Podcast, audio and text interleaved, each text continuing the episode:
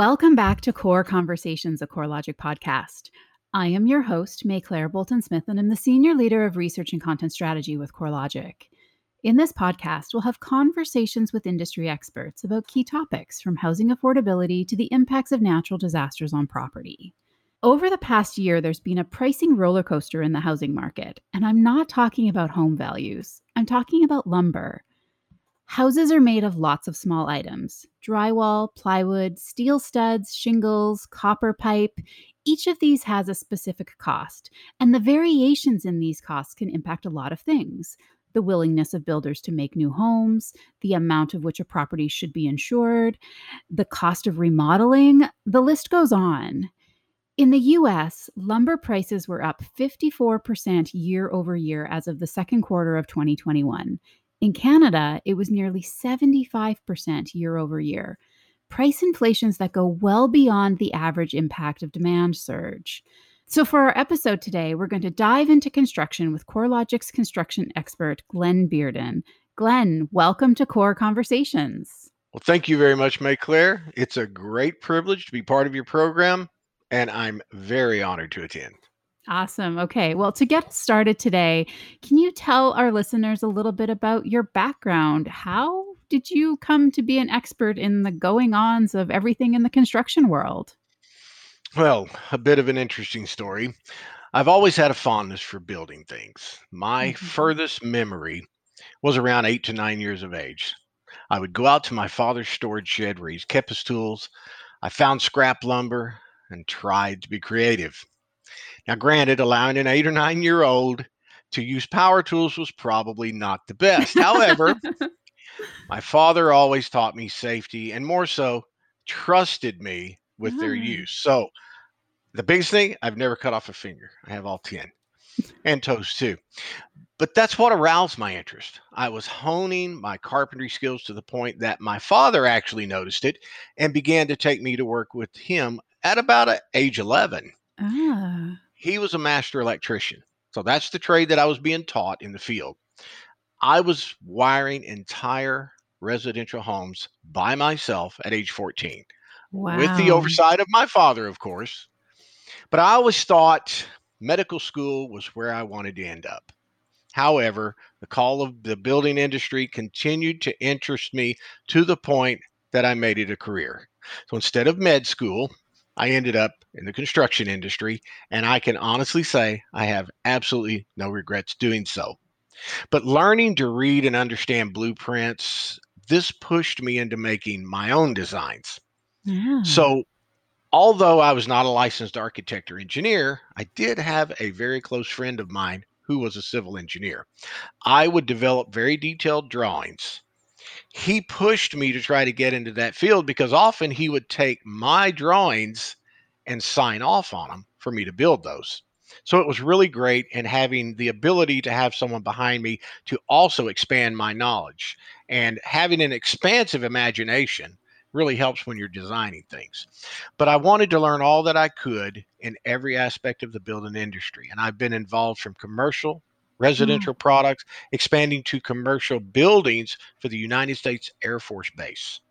So my experience is deep in the industry because I love this profession.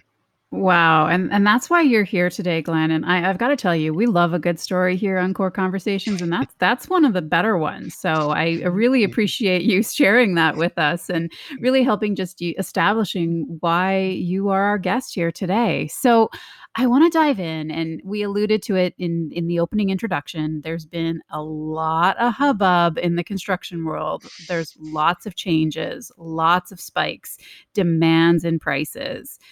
Uh, can you recap what exactly is going on? Sure. Um, this is a bit difficult because it is quite detailed when you look at the expanse of things. Um, when we look back on any significant event in history, I guess, you know, that affects the construction industry. There typically is a catalyst behind everything that happens. What you find are contributions from multiple sources. One of those, believe it or not, is human nature, our Mm, instincts. mhm. Most times this is overlooked. Therefore, we have to look at a broad spectrum of items. Uh, we have materials, events, behavioral patterns. For instance, excuse me, we are familiar with catastrophes. Yeah. Often these are regionalized over a town, a state, or multiple states. So pricing is affected based on the type of damage that you have wind, flood, freeze, whatever that might be. So, looking into what affects pricing initially are the circumference of the event that it affects, the materials involved, the current Okay. stock or quality and quantity of those materials, anything that might be manufactured within the affected area that could stunt or even end production. So, we also consider human behavior. Now, consider the recent events we're all familiar with items we thought would never be in high demand or short supply Sure. toilet tissue, paper Yeah. towels, water, a gamut of things, right? The Yeah. human instinct was to provide ourselves and our families with these products. So we panicked buy. This was the primary cause of those shortages, creating the supply and demand interference. Now, the pandemic has proven to be an unencountered event for the entire world. The US is no exception, of course. Yeah. However, but now that we see the slow of COVID and the spread of it because of the vaccines, we have a little bit clearer view of what is ahead of us because we're now able to look behind us, right? Mm-hmm. Eliminating much of the hypothesizing that has been going on. So, what we all witnessed, what we continue to see, is a domino result. The rippling Mm. effect analogy to me is very appropriate here. A little drop of water in a very confined area. What do you have? Well, it tends to have a large initial wave, but then it ends quickly, right? Right. Expand that area, then you have an initial impact. However, the ripple effect reaches greater distance and becomes more profound the further out that it expands, eventually waning if it's not stopped directly. Mm. So the expanse in this case encompasses the entire world. Almost all building materials have been affected in one way or another. Many materials are not produced in the United States, right? And many products that we use require subsequent materials to create a finished product, such as plywood, composite window frames, glass insulation. The list is enormous. And then add in the human element that we mentioned, and we end up with a perfect storm. Yeah, and that's really what we ended up with this pandemic. It was was a perfect storm of so many things that did go wrong. And I love that analogy of the ripples. And if we think of throwing a pebble into a, a lake and those ripples just continue out for really long distances. And, and that's what we're talking about here is the knock-on effect of things that have happened globally because of one pandemic that impacted the entire world. So I, I guess when we look specifically at construction, uh, some of this is par for course. I mean, we talk about disasters. We know that there's demand surge when a disaster happens and there's more demand for something like lumber. But in the case like we are right now with all of these things going wrong, at what point should we be concerned? Well, we're always concerned. That Mm. that's human nature. Again, bringing that element into. But Yeah. as as do other analysts, and I believe, and even our research indicates that it appears the worst may actually be behind us. Okay. Now, we're not expecting a sudden change to pre-pandemic conditions with material, with housing, with labor, but we can take some comfort in knowing that science is now directing the COVID virus, right? With Right. vaccines, cautionary measures that are in place. And there's been a noticeable decrease in market pricing. And it all seems to coincide with the pandemic and how things are beginning to wane. Again, with the human element, consumers are going to pay more because suppliers are better positioned right now to earn a little bit more with the falling prices. So they tend to decrease more slowly for the consumer, unfortunately. But it appears that better times will be ahead for us. and and we're going to dive into a lot of that as we continue today and uh, but you, tr- you triggered a few thoughts there i mean i want to talk a little bit about you mentioned this perfect storm um, i want to get into I mean, the pandemic's been here since early 2020. When did we start seeing these trends? When did it begin? But also, I, we also alluded to, you know, with cat events, a disaster happens, a home is destroyed, therefore this the surge of materials is needed within a region. The pandemic's been really different. It's more about supply and demand and people wanting they want more bigger homes. People are working at home. They need more space. People are they all of a sudden don't like their kitchen and they want to do a renovation because everybody's frankly we haven't left the house in a year and a half. So Correct. i think there, there's been a lot more demand. So i want to get into a couple things there. I want to go first of all you know when did we start seeing this happen? And how is this different than a cat event because of you know the environment all of us were in because of this pandemic well, that's a great question, Maiclaire. One of the things that I examined and have been looking at are, of course, historic situations. What happens every time there's a change in government? Mm. Things change. It's it's it's without any any thought process. It is going to happen. When you have a change in government, then all of these major departments that have world effects also become changed because their leadership is different. So, thinking back about 2018, there were tariffs imposed upon Canada, and it had to do with lumber and steel, right? Okay. This had an effect on those prices at that time prior to the pandemic. Oh. So, we were seeing slight changes in the market, but you could look back at those and say historically that is expected. Interesting. But now we bring the pandemic into it.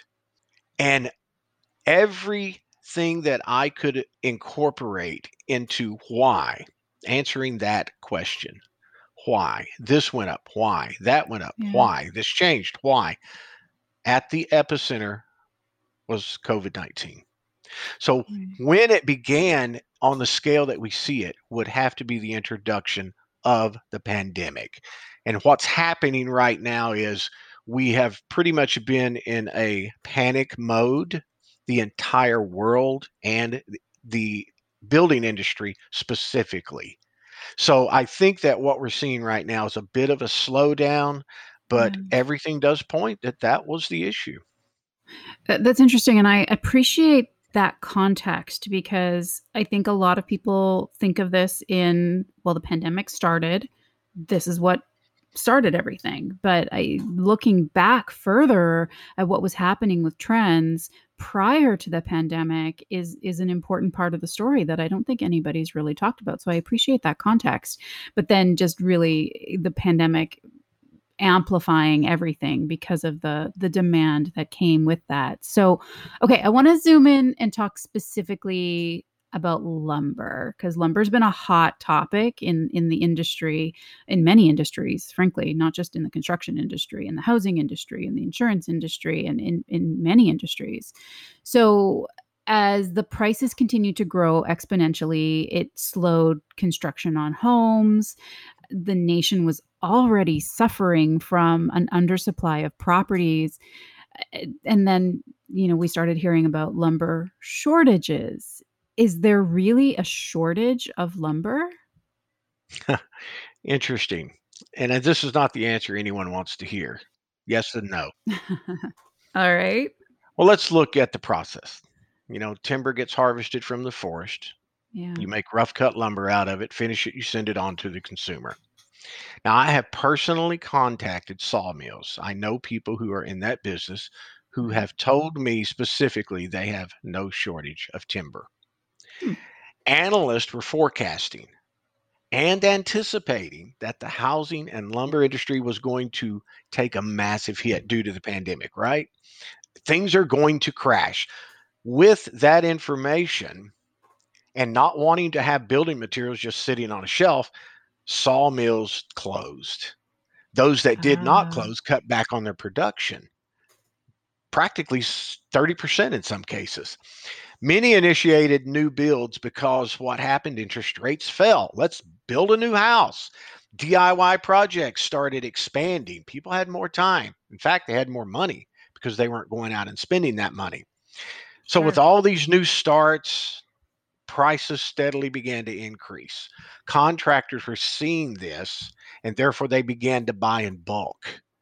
So when you put all of this together, these contributing factors, it started making prices go up and up and up and up. And all contributing to what? A demand that could not be satisfied. This put producers in what I don't know if it's been heard before, but a force majeure, an unforeseeable circumstance that prevents someone from fulfilling a contract. Mm. And if you cannot fill the contract, therefore you create what? A shortage. a shortage. So we have the material but it also began a domino disaster. Once you interrupt one core production, everything else becomes affected. The ripple effect, remember? Yeah. So now we have plenty of raw materials. Yes, we don't have enough of them in the finished state or ability to transport what the demand is currently. That's so important and I'm glad you touched on that because that's not something that you we've typically heard about. We've heard that there's this shortage, but putting it in the context of the, the raw materials actually there, but in the capacity of people being able to use it because of this ripple effect of the impact, that's where the the breakdown almost has happened and, and what's made it more difficult to get lumber because so many people are doing all of these extra projects Correct. and all of these extra things are happening. I mean, I know in our house, my husband found tons of things to build during the pandemic just because there was nothing else to do. And I know that we are not alone when we look at, you know, people around us. So didn't we all? Yes, didn't didn't well I didn't, but you know, didn't every, every household had someone, I'm sure. Mm-hmm. Um so you you did mention a little bit that this lumber prices are starting to stabilize. We've seen things come down a little bit. What can we learn about this? And do we think will there ever be a normal again? Is this a new normal? Like that word, I think, is so overly used right now because we've been in this pandemic situation that people are like, oh, we're going back to normal. Oh, but this is a new normal. Like, does normal even exist? I have heard that a lot. I really have. And I think that the most important lesson that we could learn is to try and not chase our tails. Mm.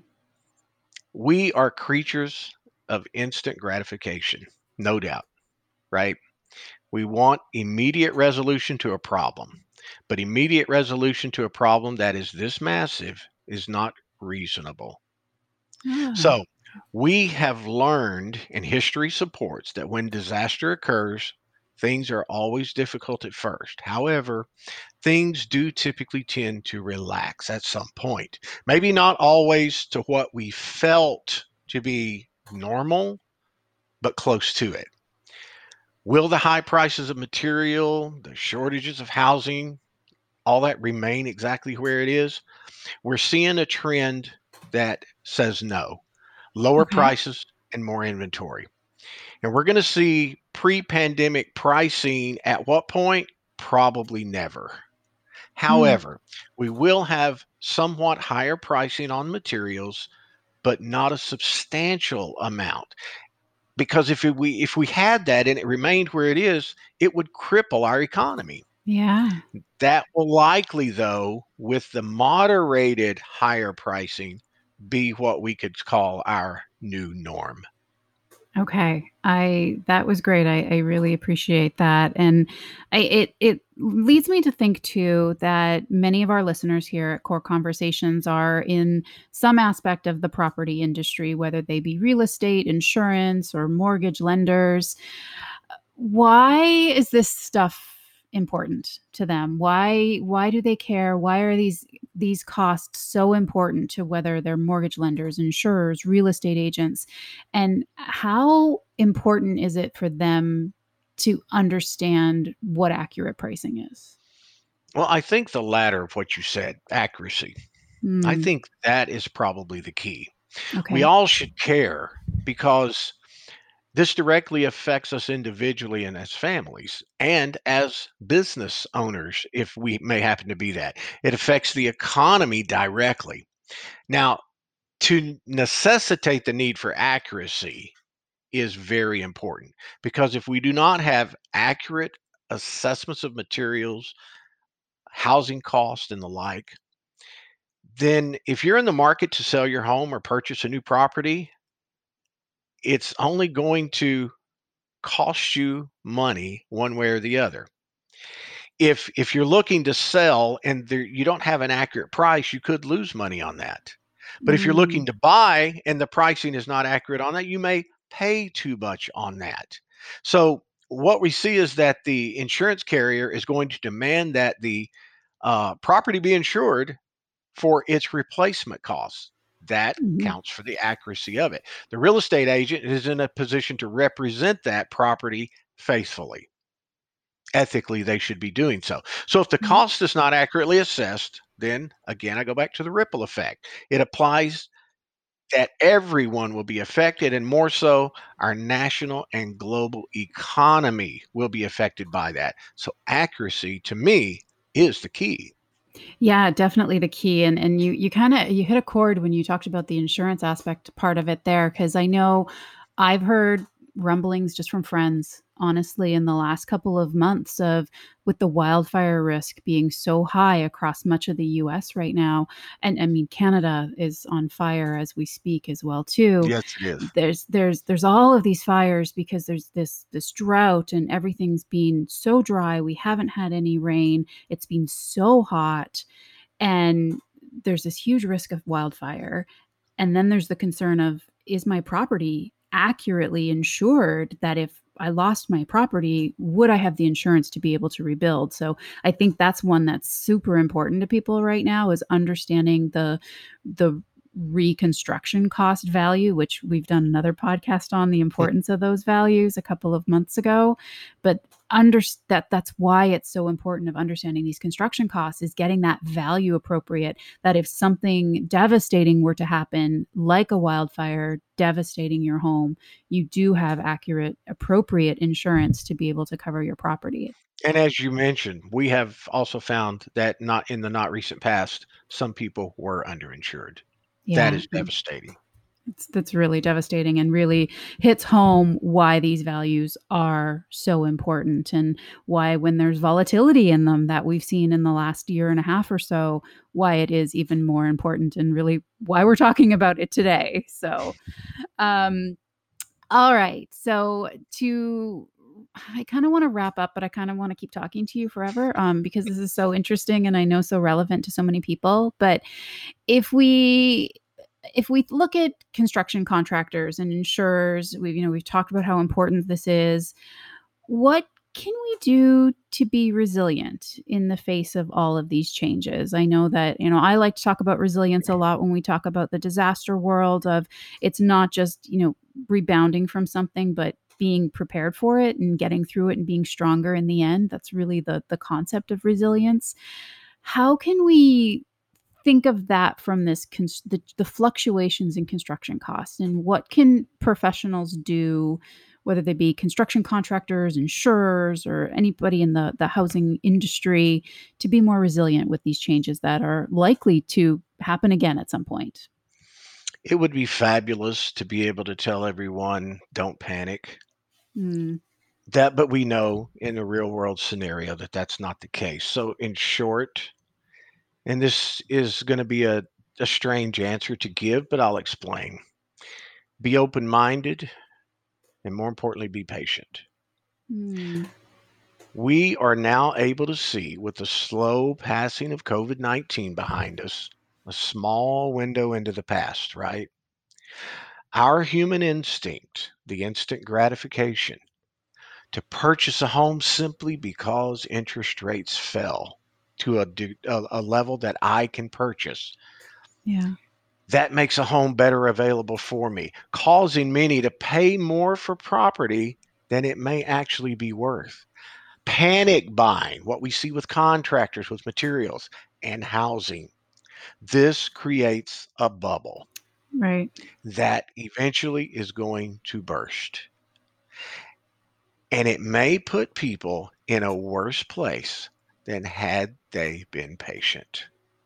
I think that's a really good place to to end and I'm glad you went there because we we've had this conversation before with Dr. Frank Nothaft, our chief economist about how the interest rates were historically low and that led to this rapid buying of people wanting to buy properties and it led to this bubble and but yes if if people rushed to buy things because because they could because of these historically low interest rates but sometimes patience pays off and and maybe that's our our lesson learned through this little bit of a bubble in this crisis that we did have. So Glenn, this has been so interesting and so relevant in today's environment, today's market. I know a lot of the questions that we hear from our clients are what is going on with construction costs. Even my best friend called and said, You know, I want you to talk about construction cost prices because everybody cares about this. So, can you do a podcast about that? So,